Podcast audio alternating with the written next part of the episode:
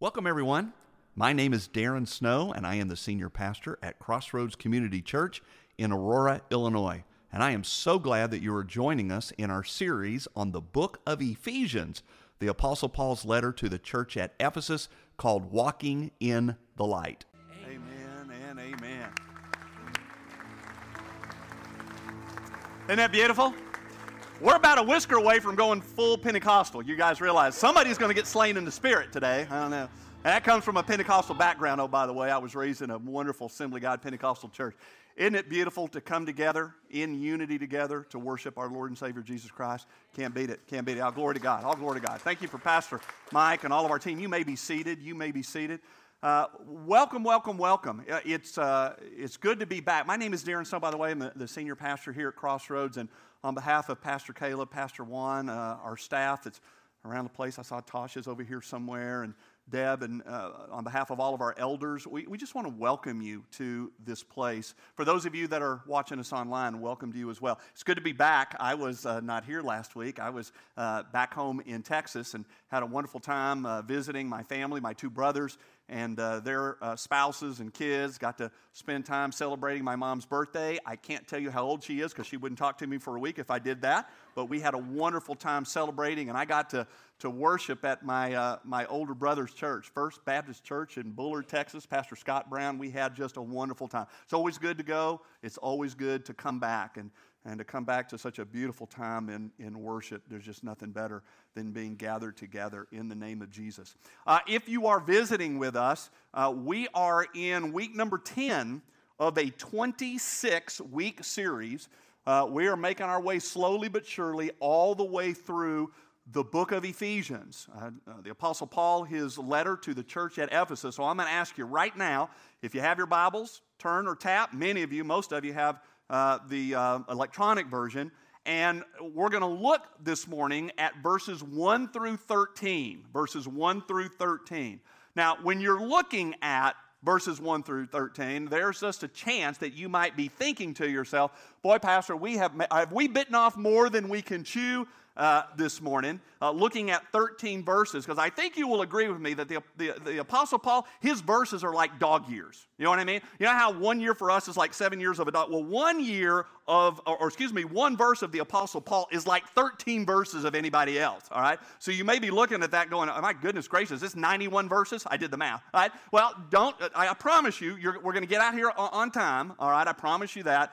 And uh, our task today may not seem as big as what it might seem when you are looking at those 13 verses. And I'll tell you why. Because we're going to break the text down into two parts. We're going to look first at verses 1 through 6, and then we're going to unpack verses 7 through 13. Now, we're going to go through verses 1 through 6 a little bit quicker than what we would normally do. Why? Because Paul, here uh, in those first six verses, is re emphasizing something that he said earlier in chapter 2 that we did a deep dive into two weeks ago.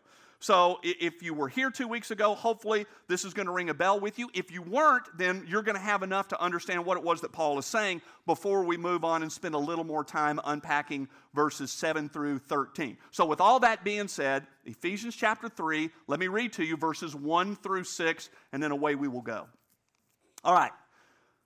For this reason, I, Paul, the Apostle Paul, a prisoner of Christ Jesus, on behalf of you Gentiles, assuming that you have heard of the stewardship of God's grace that was given to me, Paul, for you, how the mystery was made known to me by revelation, as I have written briefly.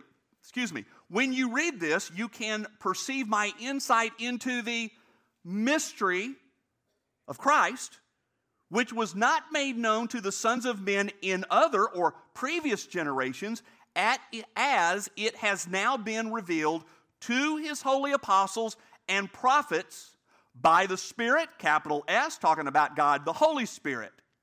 This mystery is that the Gentiles are fellow heirs, members of the same body and partakers of the promise in Christ Jesus through the gospel.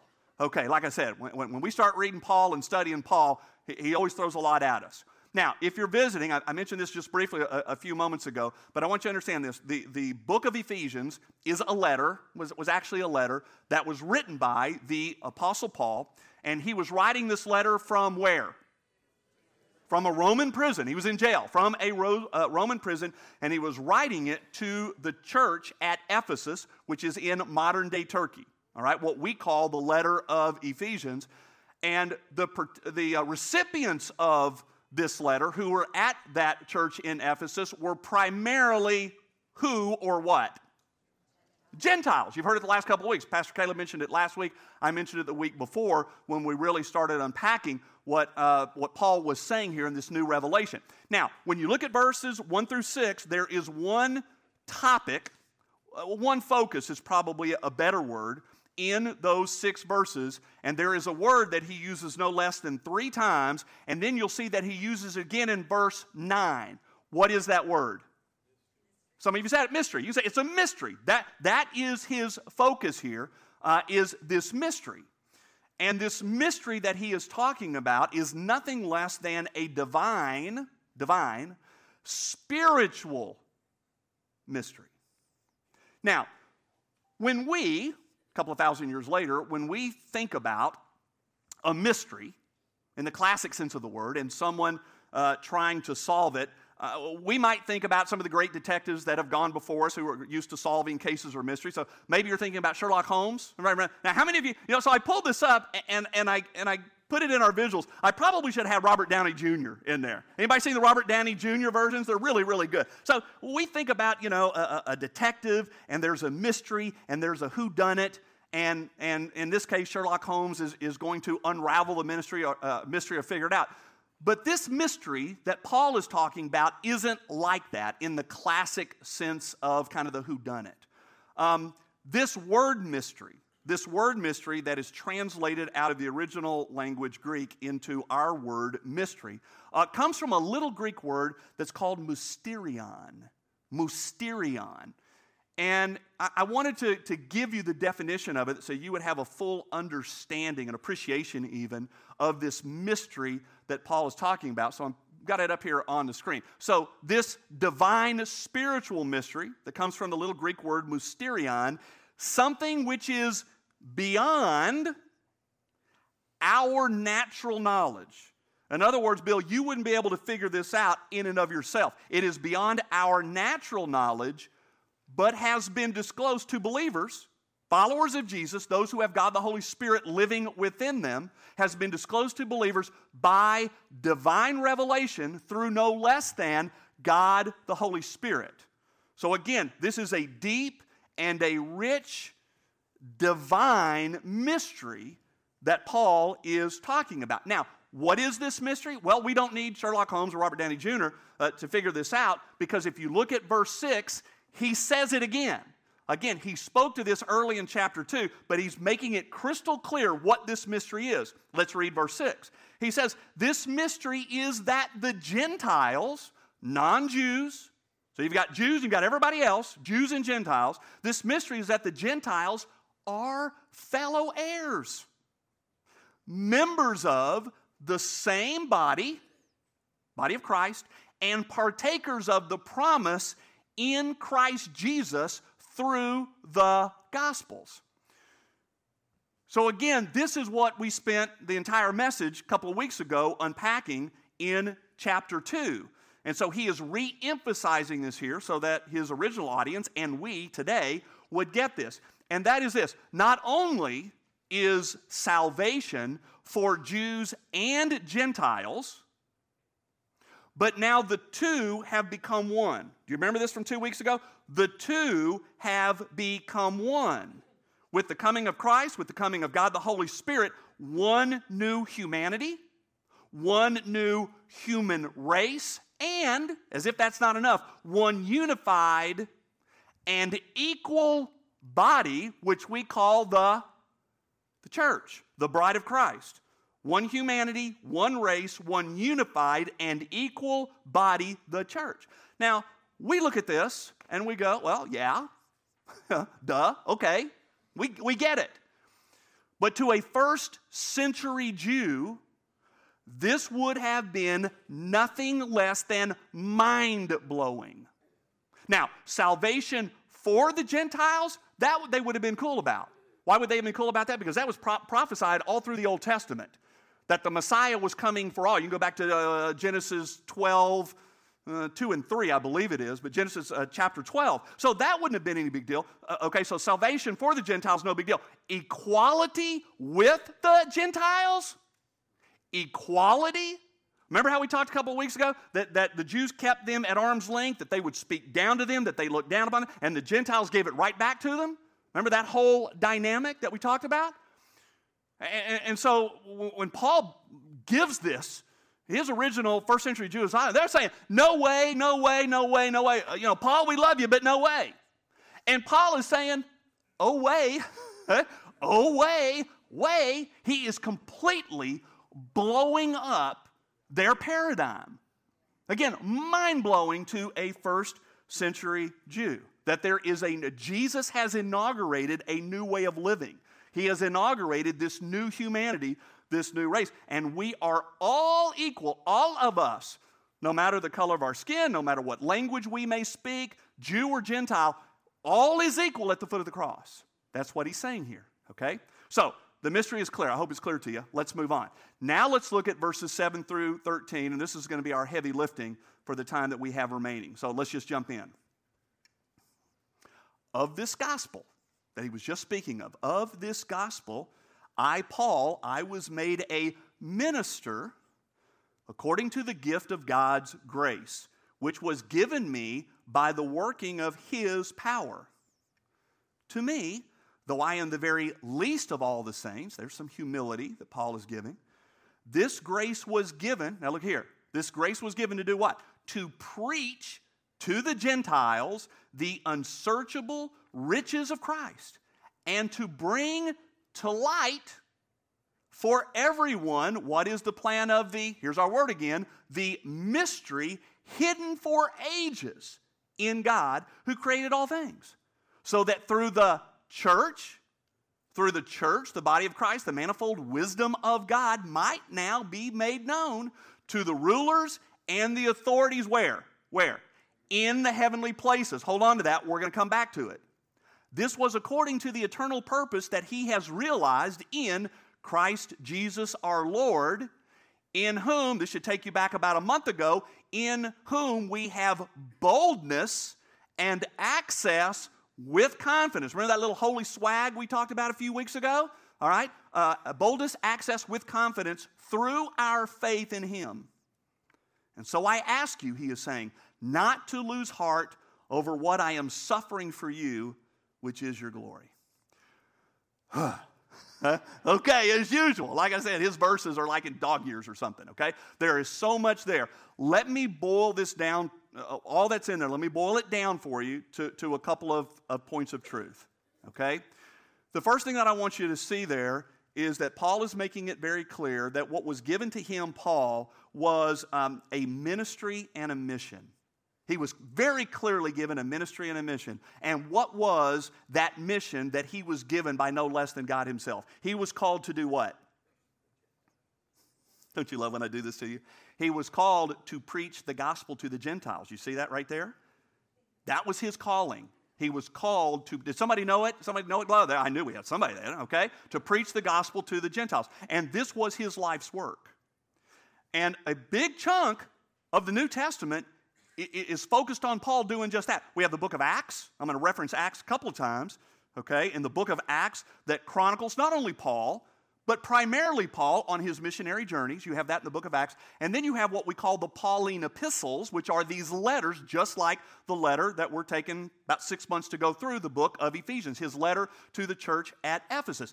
A big part, a big chunk of the New Testament is focused on Paul fulfilling this. Now, we can take this life work, and I think we can, we can boil it down to three, a lot of other things, but three specific parts uh, to this ministry and mission that he has been given. The first one have been uh, just simply uh, evangelizing. Evangelization, not a word that we hear a whole lot. Look at verse uh, 8, at verse 8. He, he sums this up. He's called to do this preaching the unsearchable riches of Christ and bringing light to the mystery of salvation.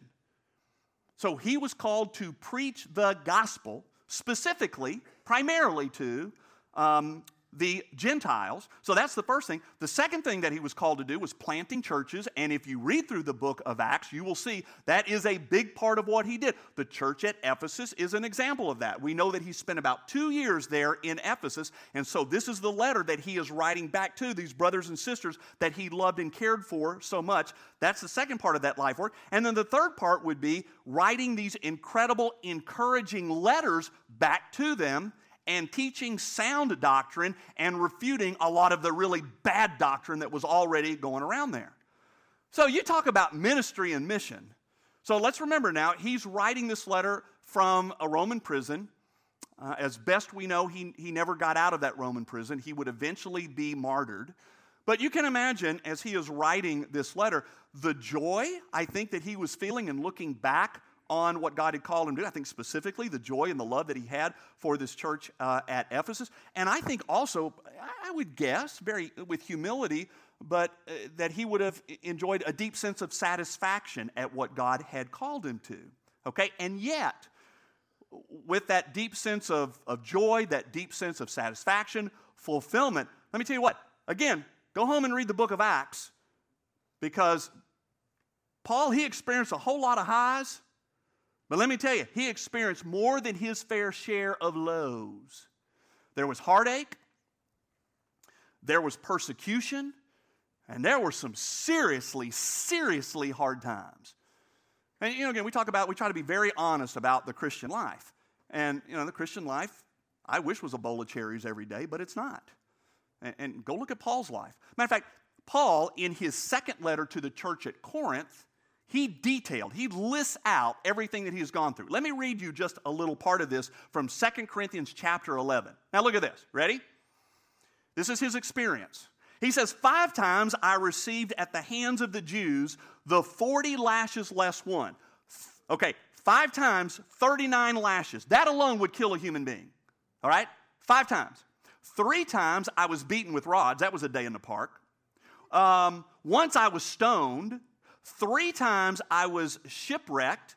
A night and a day I was adrift at sea. Okay? Uh, going back to when he was stoned, go to Acts chapter 14 this afternoon, read that. So they, they stone him, they beat him so bad, they think that he's either dead or about to die. They drag him outside of the city to leave him to die, and he eventually gets up and keeps right on going okay? I was adrift at sea on frequent journeys in danger from rivers, danger from robbers, danger from my own people, the Jews, danger from Gentiles, danger in the city, danger in the wilderness, danger at sea, danger from false brothers in toil and hardship, through many a sleepless night in hunger and thirst, often without food in cold and exposure. Now, other than that, Mrs. Lincoln, how was the play at the Ford Theater? Some of you have Google it, all right? What a life this guy led. All for the, for the mission and, and ministry that, had God, that God had called him to, that he was you know, intent upon fulfilling this. And now, after doing all of these things for God, uh, here he is now in this Roman prison, giving his life to everything that God had called him to. And now he finds himself here in this Roman prison. And yet, look what he's telling his readers. He says, Don't lose heart. And, and he's saying, Don't feel sorry for me. Don't lose heart. He is willingly, gladly, I would even say, willing to suffer for the cause of the gospel. He would say, It was so, so well worth it. Let's pause here, shall we? Let's pause for a few moments. Throwing a lot at you. I think when we read and study the life of Paul, not only what we're looking at here in the book of Ephesians, but, but broader, all, all of his letters, certainly the book of Acts. I'll speak for myself. It is so easy to look at the life of the Apostle Paul in wonder and in awe. And I would say rightfully so. Rightfully so. I mean, he was the Apostle Paul. If you're, if you're not familiar with the whole story, right, before Paul became Paul, he was who? He was Saul. And Saul was a what? He was a Pharisee. That meant that he was one of the most learned religious human beings on the planet. it was not unusual for a Pharisee to have the entire, what we call, the Old Testament memorized.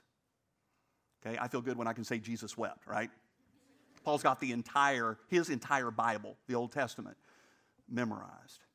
Now, when Paul was Saul, what was his life's work at that time while he was Saul? What was he doing? Thank you. What his life mission at that point was persecuting and killing Christians. He'd throw them in jail. What he really wanted, he just he wanted to eradicate them. He was, he was on a mission of genocide. That's, that's not being over the top. All right? And then, if you know the story in book of Acts, he's on his way doing whatever he's doing. And then all of a sudden, he's on the road to Damascus, and he has the Damascus Road experience. What a moment this must have been. He's kind of riding along, you know, doing his thing. And the next thing he knows, God literally knocks him off, knocks him down, and says with an audible voice, Paul, dude, I don't know if he said, dude, but he said, Paul, why are you persecuting me? Paul's life was never the same. You want to talk about just a wild, incredible, uh, unbelievable kind of salvation story? And, and, and, so then he goes through this in, incredible salvation experience and then he takes time, God prepares him, and then, then he just goes out to do what it is that God had called him to do, as we talked about a little bit earlier. God calls him to, to preach the gospel. That's what he does. God calls him to, to plant churches. That's what he does. Uh, God calls him to write these deeply profound theological essays. That's what he does. And when he gets persecuted, and I just read to you, persecution was his middle name, all right? He, he just he, he, he just gets back up and, and away goes again. I mean, Paul was the original Energizer Bunny, wasn't he? He never stopped. Didn't matter what happened, didn't matter what they did to him. He had been given a ministry, he had been given a mission, and nothing, nothing, nothing was going to hold him back from doing that. And so that's why it's so easy for us, again, right, rightfully so, but to look at um, the, not only the Apostle Paul's, but, but looking back at the incredible patriarchs and the matriarchs of our faith and to say, wow, thank God for these men and women who did exactly what it was that God uh, had called them to do, had given their lives for this ministry and mission, and who were so brave. I mean, we look at church planters. I think about our, our, our, dear friend, Pastor Kyle at Gospel City Church, formerly Mission Church out Montgomery. I mean, just in awe. This guy got four kids and just did what God called him to do, which is go start a church out in Montgomery, the first church plant over there in 100 years. I, I'm in awe of people like it. Missionaries who go around the world, so many of them still in harm's way. Just in awe. You know, you look at the, the Billy Grahams or the Billy Sundays or, or name, name he or she, these and it's so easy to look at it and go, thank you, God, for great men and women of the faith. Oh my goodness, what an incredible job that they are doing. But what I would say, even though there's nothing wrong on the surface with those, what I would say is hold on a second, slow down just a little bit, not so fast. Why? Because God calls us, the likes of you and me, to exactly the same life. Praise God for Paul. Praise God for church planters. Praise God for missionaries. Praise God. But, saints, do not miss this. We're all level at the foot of the cross. God, if you're a follower of Jesus, if God the Holy Spirit is living within you, He calls us to the exact same life. Now, He may not be calling you to a church planter, He may not be calling you to face incredible persecution and some of those things. But, saints, the life of ministry and mission is exactly the same. Now, let's go back to what we looked at and, and unpacked in Ephesians chapter 1. If you're a follower of Jesus, you have been called. What's the word that Paul used in Ephesians 1? He said, Not only have you been called, he said, You have been chosen. Remember that? You have, you have been called. You have been chosen. You have been given new life in Christ. And when you receive that free gift of salvation that you do not deserve, that you could never earn, then all of a sudden, whether you understand it or not, whether you like it or not, whether you're uncomfortable with it or not, but now all of a sudden you are part of something so much greater than yourself, which is The church, macro, not just little crossroads. You're part of the church. You're now part of the bride of Christ. And as a believer, as a Christian, with God the Holy Spirit now living within you as part of the church, then again, whether you understand it or not, or really like it or not, whether you're comfortable with it, you have been given a ministry and you have been given a mission. That's part of what we sign up for. That's it. That's the life that God calls all of us to. What is that ministry and mission? Look at verse 10. He says it here a little bit different way than what you're used to, to seeing it, but he's saying the exact same thing there in verse 10, which is this so that through the church, so that through the church, that's me and that's you. Rob, that is you. Michelle, that is you. Alan, that is you. Sherry, that is you. Pastor Juan and Mateo, that is you. Kathy and Missy, that is you. If you are a follower of Jesus, you are part of the church and you have been given a ministry and a mission so that through the church, the manifold wisdom of God might now be made known. So the mission and ministry is to share the wisdom of God. That's just another way that Paul is saying you have been given, we have been given a ministry and mission to share the gospel. That's all that he's saying there to the whole creation. What's our purpose in life? To give all praise and all glory to God and to live out the mission and to live out the ministry that He has given to us. Now, are there other parts to that ministry and mission? Of course, there are. Caring for our families, men, you have been given an incredible ministry. You have been given an incredible, your first ministry is to your family. First and foremost, to your family. All right? And so there are different things that God gives to us, but the one thing that we all have in common, Jesus said in Mark 16, 15, He said, and Jesus said to them, this, is, this is it. He said, Go into all the world. He said, Go into all the world and do what? Proclaim the gospel to the whole creation. We're called to proclaim the gospel to anyone who will listen men, women, teenagers, children and look at verse, I don't want you to miss that. Look at verse 10.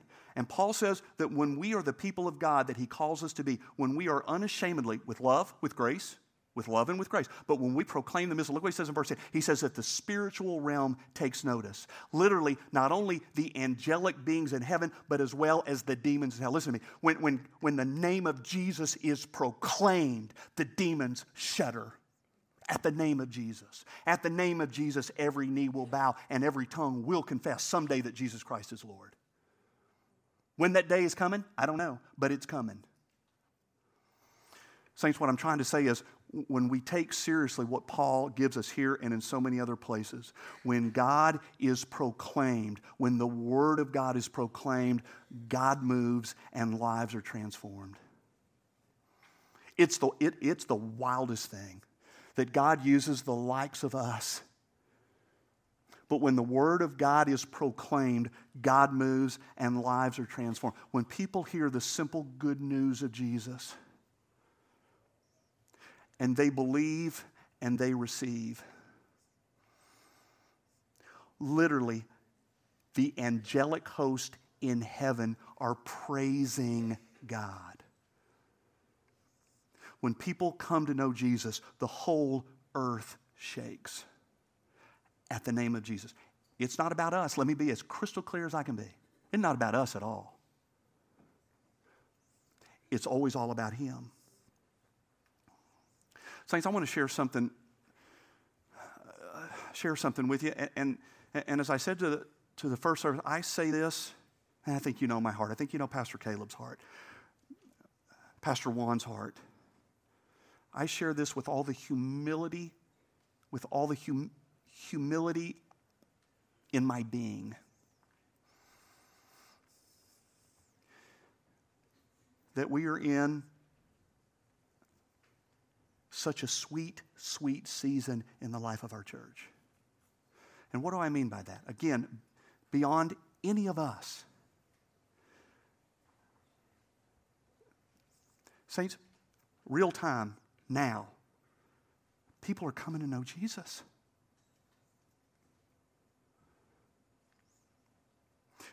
People are coming to know Jesus. I sat with Caleb this week. It's not the first conversation we've had. There are times, so we're sitting there in my office, and there are times that we're sitting there and we look at each other literally like this is this is so beyond. This is so beyond us what God is doing. We could sit and tell you real world stories like right now of people coming to know Jesus. We can tell you real stories that people, many of them, for the first time in their lives, all of a sudden have a hunger for God. Caleb will tell you he's giving out Bibles like candy these days. Literally. The people who, not that long ago, if you'd have told them that they were going to be opening up the Word of God and they were going to be hungry for it, they would have looked at you like you had three heads. This week I got to have a conversation with a young lady who said, I've never read my Bible. I've never read my Bible. What do I do? And I'm in my car on the way home. She doesn't know it. I've got tears coming down my face. That there's this, there's a woman, and there's many of them, but this woman called me How do I read my what do I do? Where do I start? Do I read Genesis all the way through? I'm like, no, no, no, no. Don't do that. But people now with a hunger for God, people that that had never thought of, of getting in group life or getting in a circle, now we're, now we're starting to, to be discipled and to know what, it, what real community is like. Man, three weeks ago, three weeks ago, we were, we were floating. We had 52 men that went on our first men's retreat in years. And by the way, we thought we were doing really good, and the women of our church said, Hey guys, hold my beer. 240 women gathered last week.